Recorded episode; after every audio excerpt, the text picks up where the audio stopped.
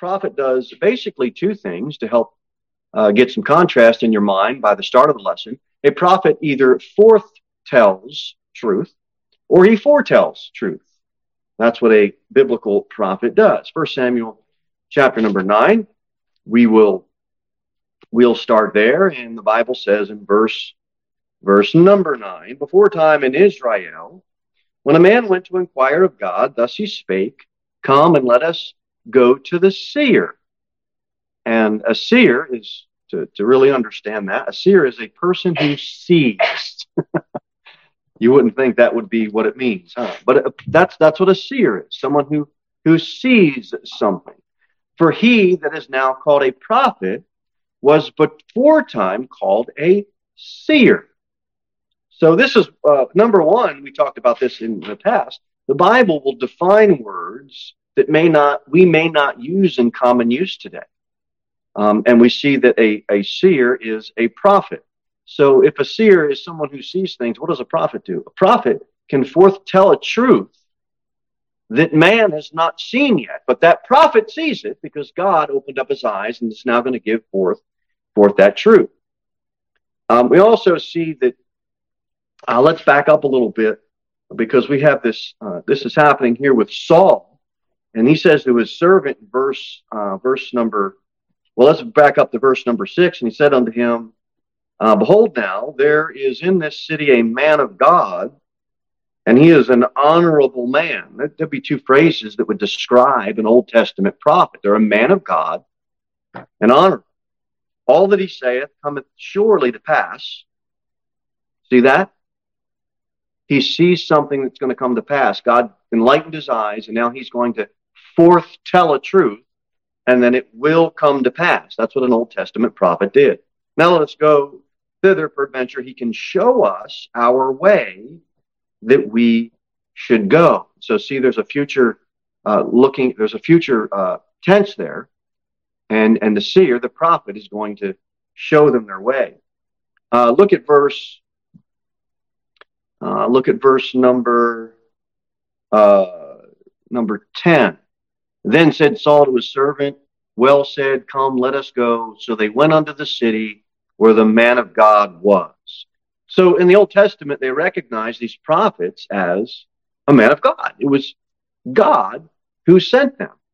And so what does that mean for us to get some understanding on this verse? Whose message was it that they were bringing? It was God's message. It wasn't their opinion on God. It was God's message. Genesis chapter twenty. I ask you to turn there. Genesis twenty.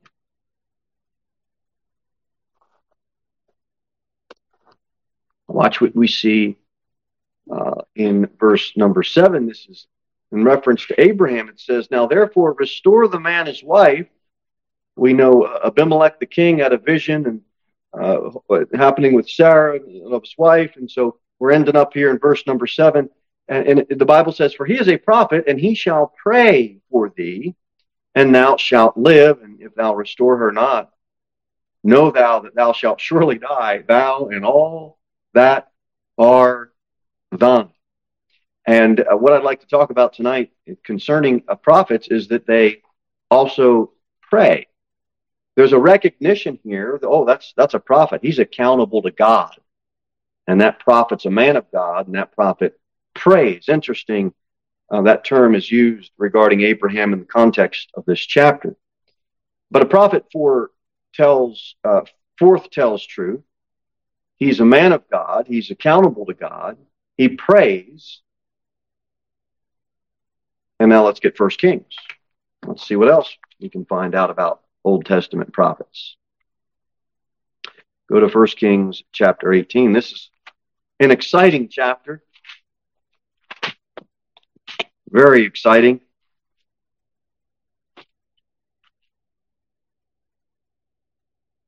Let's start. Let's just read from verse number nineteen. Let's do some Bible reading. Now therefore send and gather to me all Israel to Mount Carmel and the prophets of Baal. Well, that can't be a, a good thing. Um, Baal's a false pagan god. But they have prophets. They sure do. four hundred fifty and the prophets of the groves, four hundred, which eat at Jezebel's table. They're not interested in feasting on the word of God. So Ahab sent unto all the children of Israel and gathered their prophets together unto Mount Carmel. And Elijah came unto all the people and said, How long halt ye between two opinions? If the Lord be God, follow him. But if Baal, then follow him. And the people answered him not a word. Answered him not a word. That happens a lot of times when you're asked to choose who you're going to serve. All of a sudden, silence. Then said Elijah unto the people, I, even I only, remain a prophet of the Lord. That's refreshing. Prophets of Baal versus the prophet of the Lord. But Baal's prophets are four hundred fifty men. Let them therefore give us two bullocks, and let them choose one bullock for themselves, and cut it in pieces, and lay it on wood, and put no fire under it. And I will dress the other bullock, and lay it on wood, and put no fire under it. And call ye on the name of your gods. Little g, by the way. And I will call the name of the Lord, capital L, capital O, capital R, capital D, Lord. And the God that answereth by fire, let him be God. And all the people answered and said, It is well spoken. Sounded pretty well spoken to me, huh? And Elijah said unto the prophets of Baal, Choose you one bullock for yourselves, and dress it first, for you are many, and call on the name of your gods, and put no fire under it. And they took the bullock which was given them, and they dressed it, and called on the name of Baal from morning even until noon, saying, O Baal, hear us. But there was no voice, nor any that answered. And they leaped upon the altar which was made. And it came to pass at noon that Elijah mocked them and said, Cry aloud, for he is a god. Either he is talking, or he is pursuing, or he is in a journey, or peradventure he sleepeth, and must be awakened. And they cried aloud and cut themselves after the manner with knives and lancets, till the blood gushed out upon them. That's a consequence of following Satan and satanic gods. They cried aloud. Mm. Verse twenty-nine, it came to pass when midday was past, and they prophesied until the time of the offering of the evening sacrifice, that there was neither voice, nor any to answer, nor any that regarded. Now let's just stop right here before we continue on.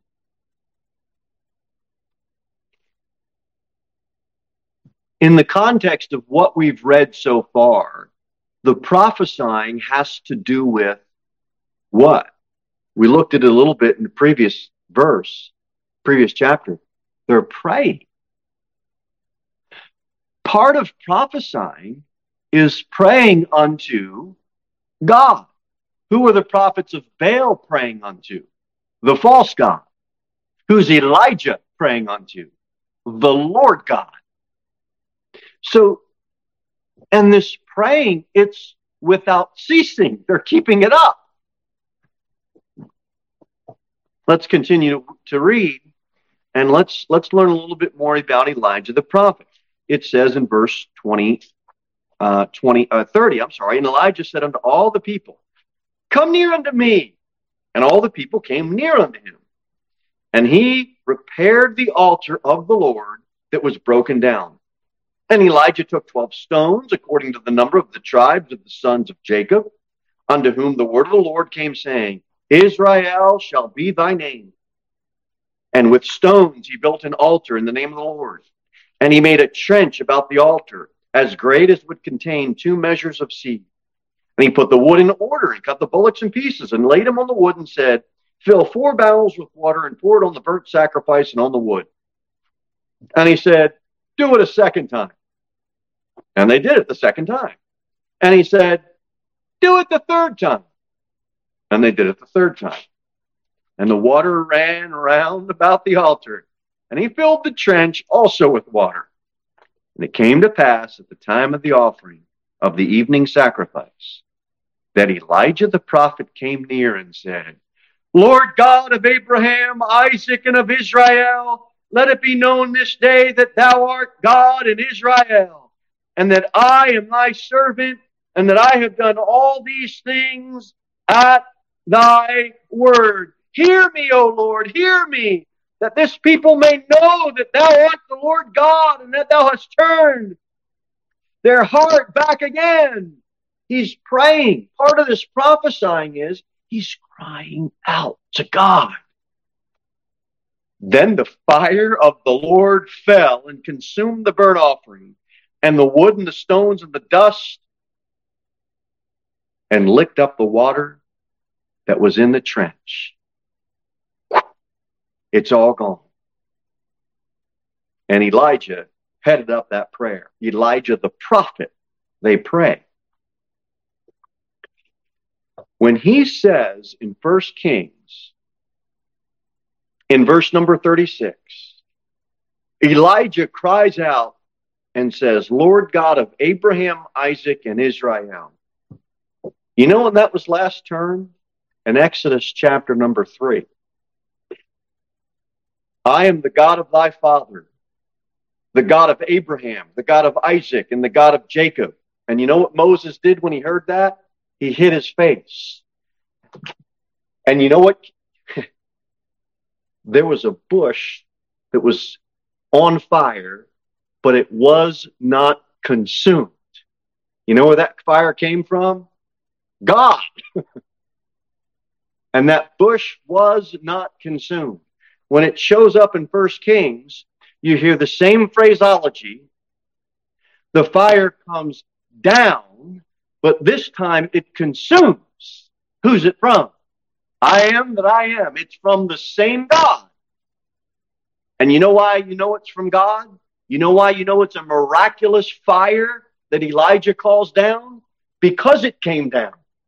You start a fire, it's an upward thing. You start it down here, and that fire rises upward. You get something miraculous from God, it's down. He's bringing it down, amen. And that's exactly what he did.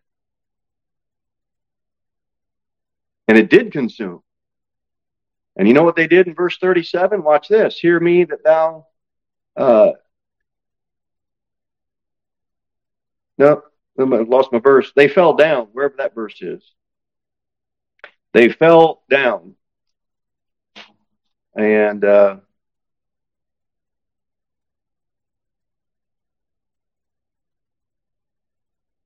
Anyway, they did fall down, so just don't have the exact reference. But uh, I th- let me see if I find here. Uh, okay, verse number thirty-nine. And when all the people saw it, they fell on their faces, and they said, the Lord, he is the God. The Lord, he is the God. Prophets in the Old Testament. Yes, they foretold truth, but they also prayed and were accountable to God and were men of God. And Elijah, we see, is crying out to God, and what he cries out certainly does come forth, doesn't it? Um, it's very important to, uh, and we're going to tie this into some New Testament stuff in a minute, but go, go to Exodus chapter number four, if you would. Exodus chapter number four.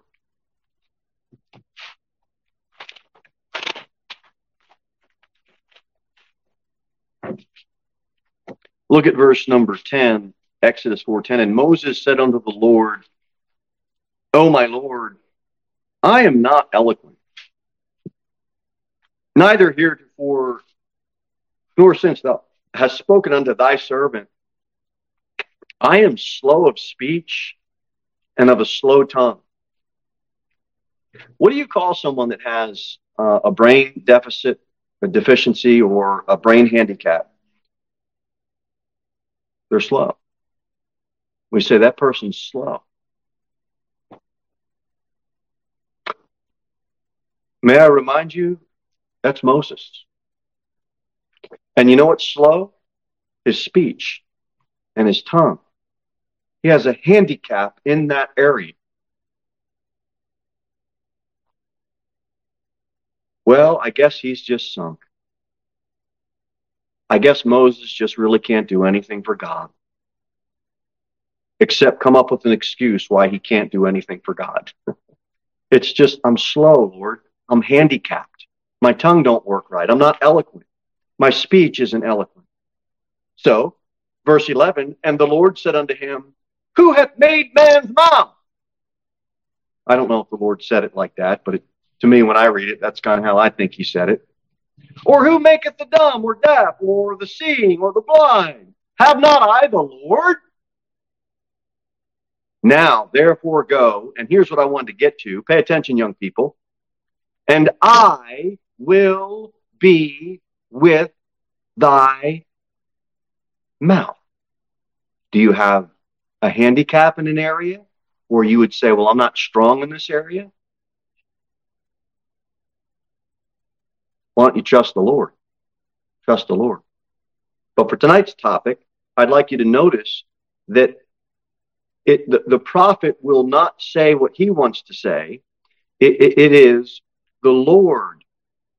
Um, he, he is going to, I will be with thy mouth. And, I, and he says, I will teach thee what thou shalt say. In Jeremiah one, you don't have to turn there, but it says, I have put my words in thy mouth. The prophet Jeremiah, he foretold the destruction of Judah. It wasn't his opinion. God gave him those words. In Ezekiel two, it says, thou shalt speak my words. Ezekiel foretells Israel is, as a nation, they're going to receive life. We all know Ezekiel thirty-seven, but it was God that gave the words.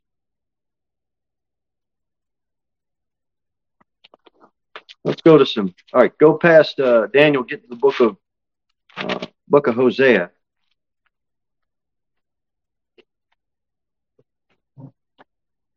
There's a prophet that foretells the destruction of Israel by the time you get into chapter number eight.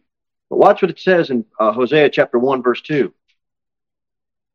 The beginning of the word of the Lord by Hosea. And the Lord said to Hosea, go take unto thee a wife, and, and, and it goes on. Um, go to the next one. Go to Joel. Go to the book of Joel. Watch what we see in the first verse. The word of the Lord that came to Joel. A prophet is speaking the Lord's words, not their own. Go to the next book. Amos chapter number one. The words of Amos, we see it starts, and then he says in verse two, and he said, the Lord will roar from Zion and utter his voice from Jerusalem. Uh, verse number three, uh, thus saith the Lord. All right, keep going. Uh, let's go to Obadiah. Look at verse number one. Obadiah one one. The vision of Obadiah, thus saith the Lord God.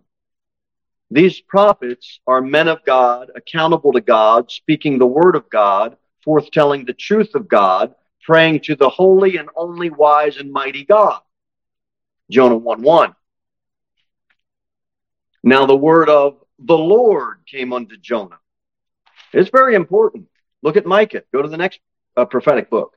The word of the Lord that came to Micah. Uh, keep flipping and come to Zephaniah. Zephaniah, right after Hab- Hab- Habakkuk. Zephaniah one. The word of the Lord which came unto Zephaniah.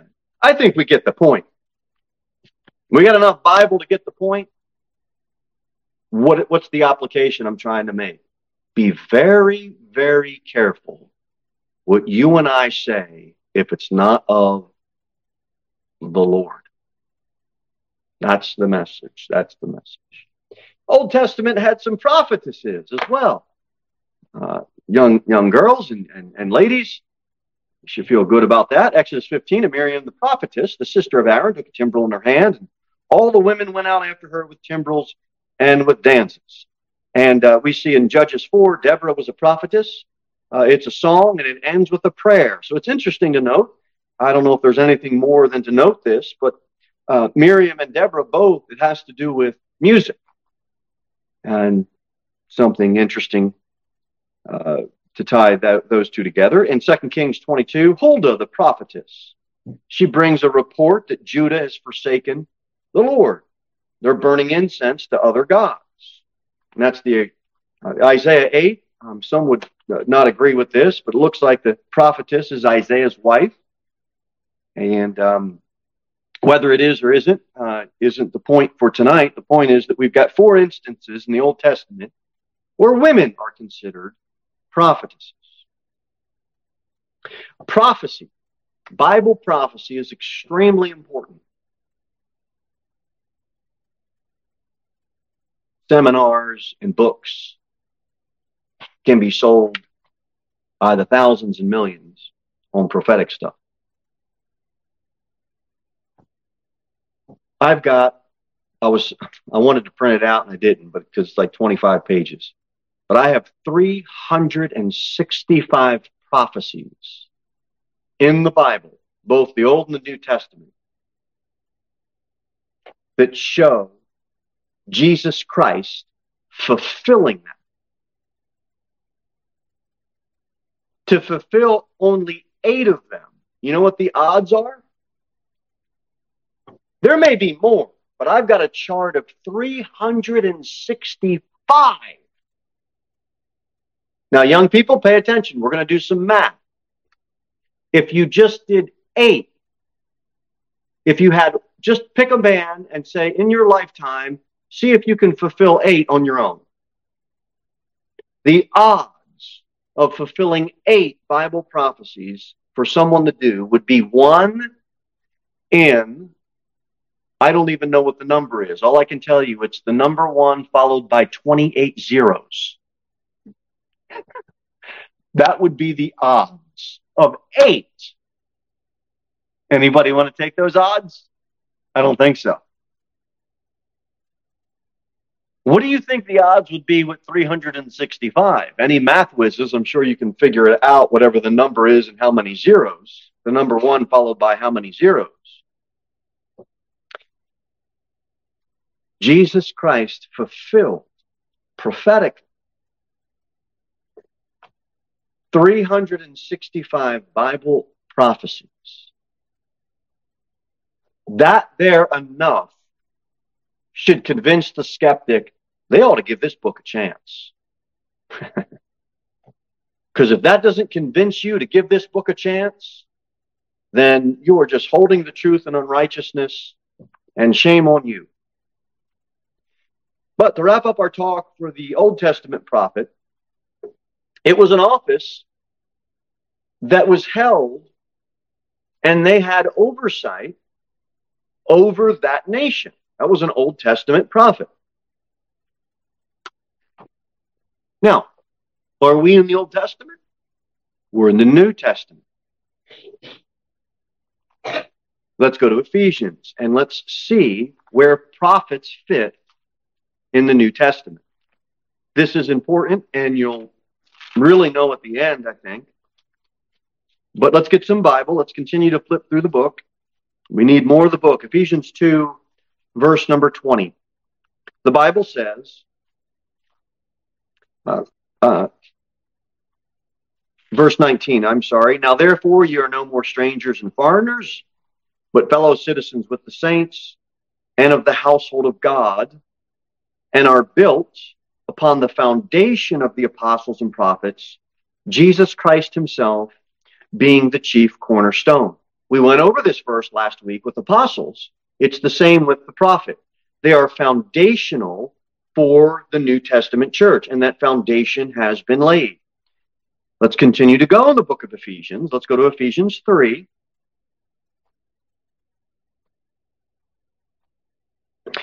For this cause I, Paul, the prisoner of Jesus Christ, for you Gentiles, if you have heard the dispensation of the grace of God, which is given me to you, word, how that by revelation he made known unto me the mystery, as I wrote afore, in few words, whereby when ye read, ye may understand my knowledge in the mystery of Christ. This gift, it was operating in the New Testament until the book of Revelation was written and we had a closed canon of Scripture. You had some mysteries that in It's not like it wasn't truth that wasn't there. It's just truth that was there. You didn't know about it. And it was revealed. And so there's some foundation stuff that's laid. And then there's, you get the early church, they don't have all the books of the Bible.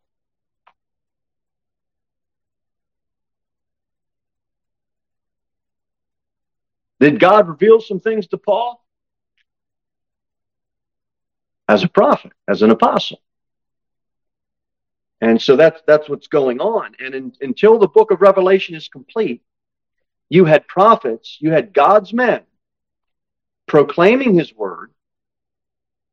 And as they proclaimed his word, they confirmed his word. Now, what do we have? A complete canon of Scripture. Canon is just the collection, the grouping of divinely inspired books authored by God. But if you didn't have a complete Bible, do you see how important the role of a prophet would be? Go to Ephesians chapter number four. Can everybody, uh, does everybody have in their lap a complete Bible? You see how the, you see how the shifting is now? We don't need someone to confirm something. We have it confirmed in our Bible. We just need to go and read it. We'll get to that in a minute. But look at Ephesians four, verse eleven. And he gave some apostles and some prophets. So in the New Testament, it's not oversight over a nation. What is it? It's a gift given by God to men, and dare I say, women. Yes, there's prophetesses in the New Testament. Don't get weird on me now because you think that sounds charismatic. Go to Acts twenty-one. Acts twenty-one.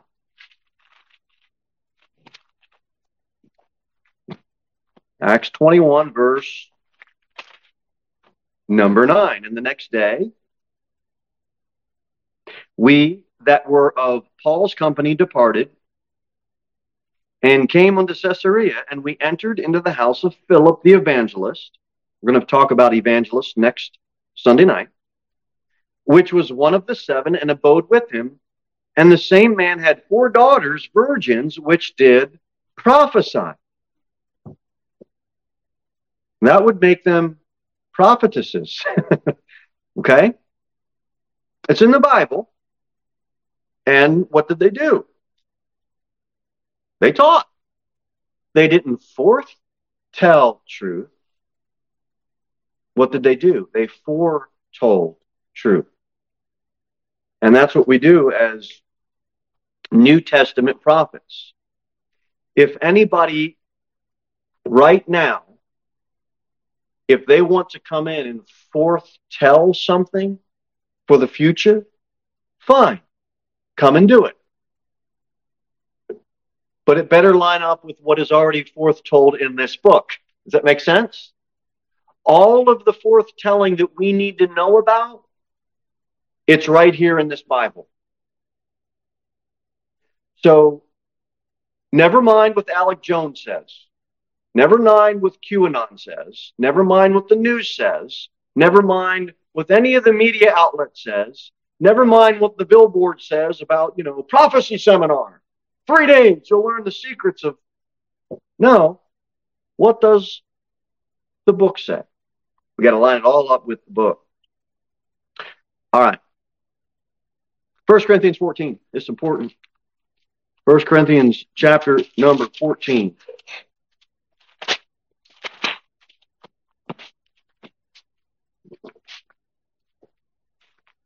And young people, pay attention. I'm going to give you a test at the end. First Corinthians fourteen. First Corinthians fourteen. But he that prophesieth speaketh on demand to edification and exhortation and comfort.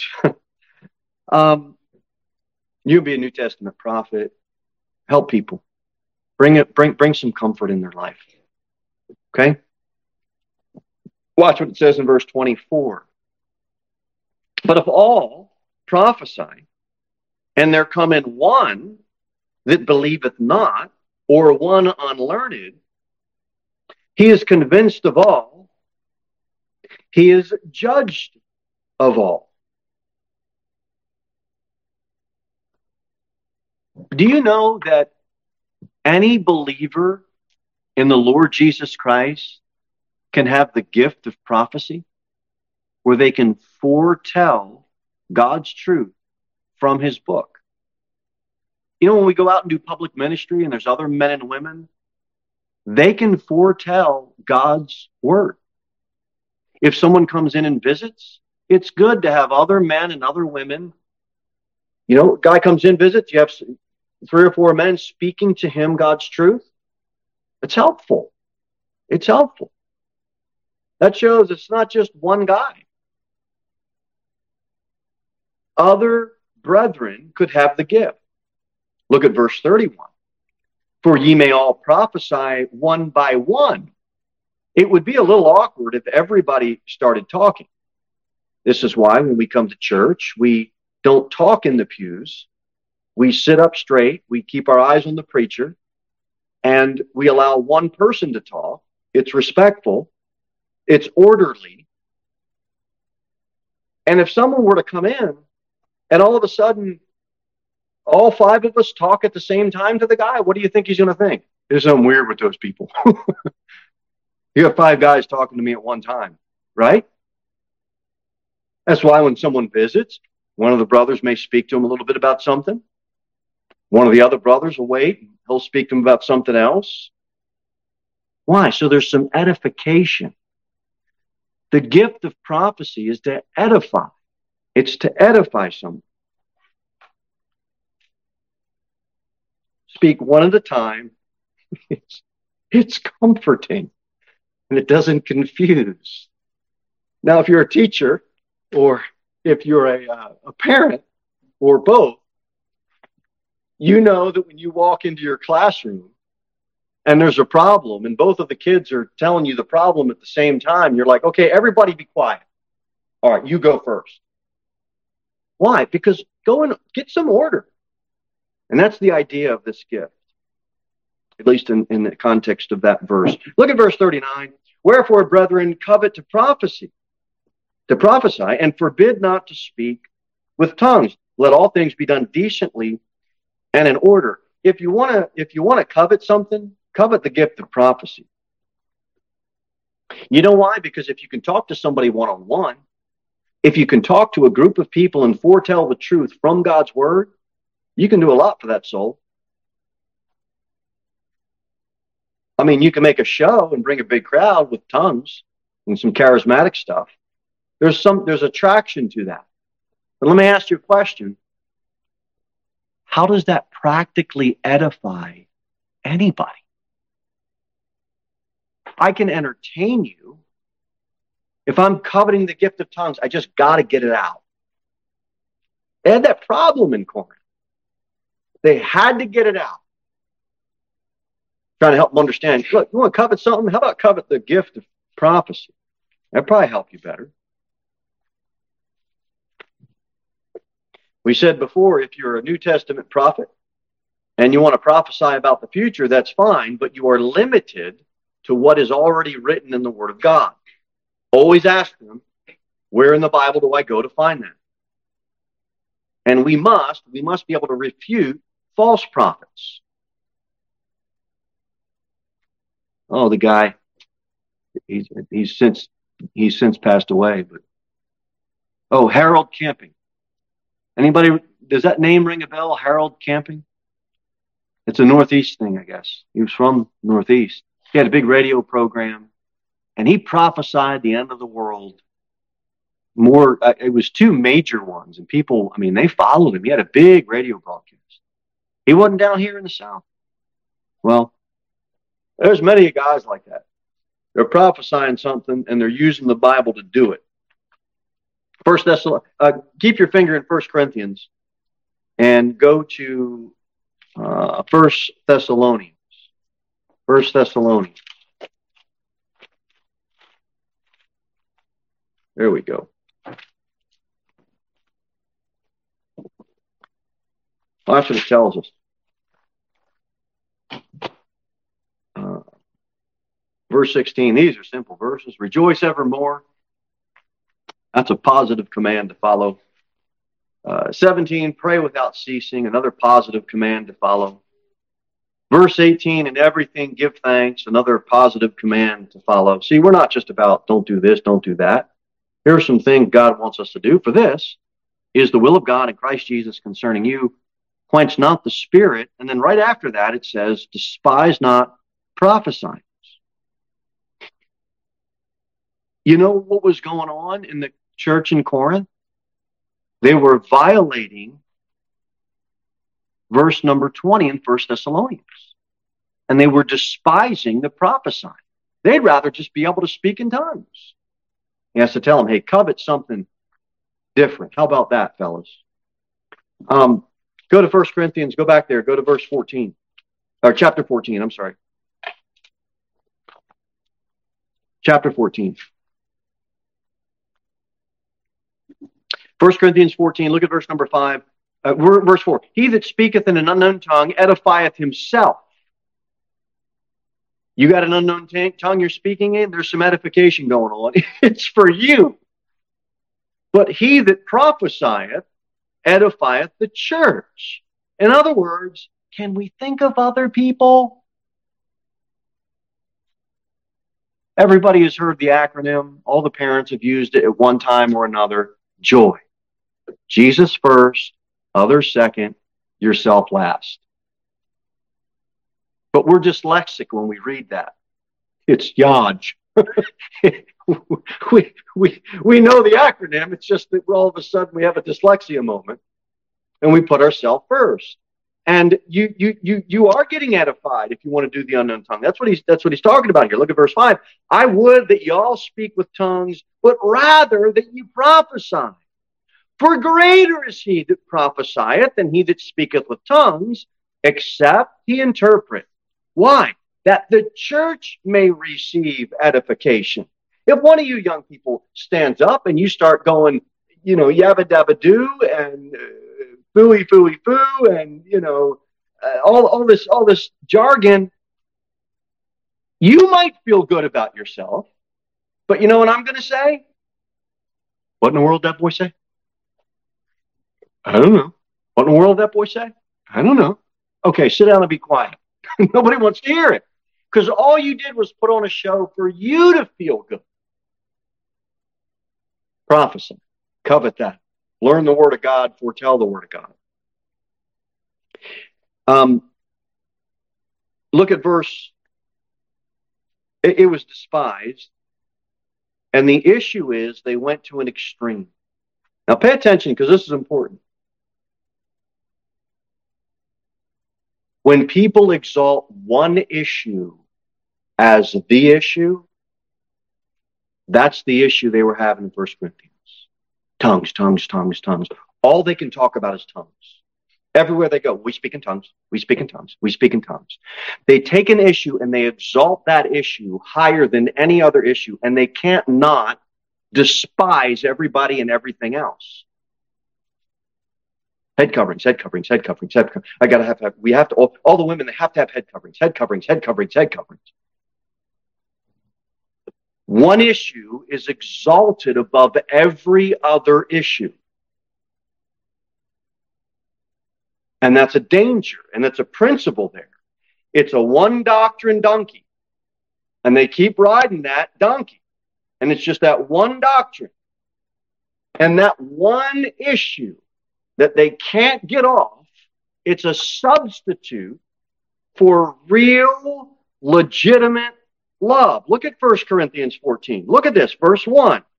Follow after charity and desire spiritual gifts, but rather that ye may prophesy. Now, if you're going to get the gift of prophecy, that means you are foretelling the Word of God. That means you are you have to study the Word of God. You got to read the Word of God. You got to meditate on the Word of God. It's the book. For he that speaketh in an unknown tongue speaketh not unto man, but unto God, for no man understandeth him, howbeit in the Spirit he speaketh mysteries. But he that prophesieth speaketh unto men to edification and exhortation and comfort.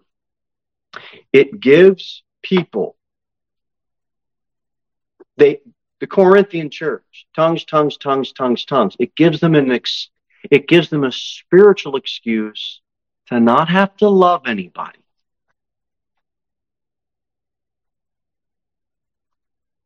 Instead of trying to exalt your one issue, and instead of trying to be a one doctrine donkey, how about you follow after charity? And that's what he's trying to teach them. First Thessalonians nineteen, it says, quench not the spirit, despise not prophesying. Two more spots. Two more spots, and we're done. First John chapter four. And the book of Revelation will be in the twenty-second chapter.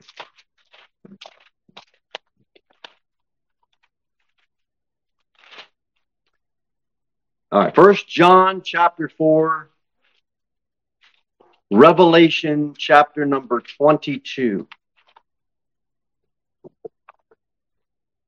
First John chapter four, verse number one, beloved, believe not every spirit, but try the spirits whether they are of God, because many false prophets are gone out into the world. In the beginning of the message, did we see false prophets right alongside Elijah? They're there. We have the same thing in the New Testament. False prophets. They're going to foretell something, but it's not going to be from this book. And there's a danger in there. Are there prophets in the New Testament? Yes. If their nose isn't in this book, and it's off of something rather than this, be careful. And you must try the spirits, whether they are of God. You've got to study. I'm giving you these verses. You study them. You read them. You get a hold of them. You make sure that they're right contextually. Revelation twenty-two, verse eighteen. For I testify unto every man that heareth the words of the prophecy of this book. If any man shall add unto these things, God shall add unto him the plagues that are written in this book. And if any man shall take away from the words of the book of this prophecy, God shall take away his part out of the book of life and out of the holy city and from the things which are written in this book. If you are going to prophesy, it has to line up with the book. And if it doesn't, it ain't right. That's the idea of this verse in Revelation twenty-two. It must line up with the book, the book, the words of the book. Now, last thing I'll say. How many have heard of the prophetic prayer bunch, the, pro- the prophetic prayer um, movement? You, you've, you've heard of it. You just don't know you've heard of it. They, uh, they have prophetic visions. And I've spoke to one man over the last six months that gave me this, you know, he had a prophetic vision. He had a vision from God, and he's going with that vision. Show me in the Bible. He can't show me in the Bible. He's not interested in showing me in the Bible. He's violating Revelation twenty-two. We need to be careful of these things. They command God's will to be fulfilled on earth. And they do this through prophetic prayer, prophetic vision. It's charismatic mumbo-jumbo is what it is. They want to bring God's judgment upon something, or they want to bring in God's kingdom. And they're going to do that by their prophetic prayer. It's in Matthew six, it's um, thy will be done. But when they read Matthew six, it's my will be done. That's the idea behind this. So they believe that they can bring it into existence through their own predicting. The problem with that is we are to submit to God's will. We are not at any point to try to bring God down to what our will is. It's God, your will be done. It's God, we are accountable to you. It's God, it's what is said in your word we want to line up with. Very, very different than this name it and claim it prophetic prayer visions. We do not possess special prophetic prayer power to bring in God's will.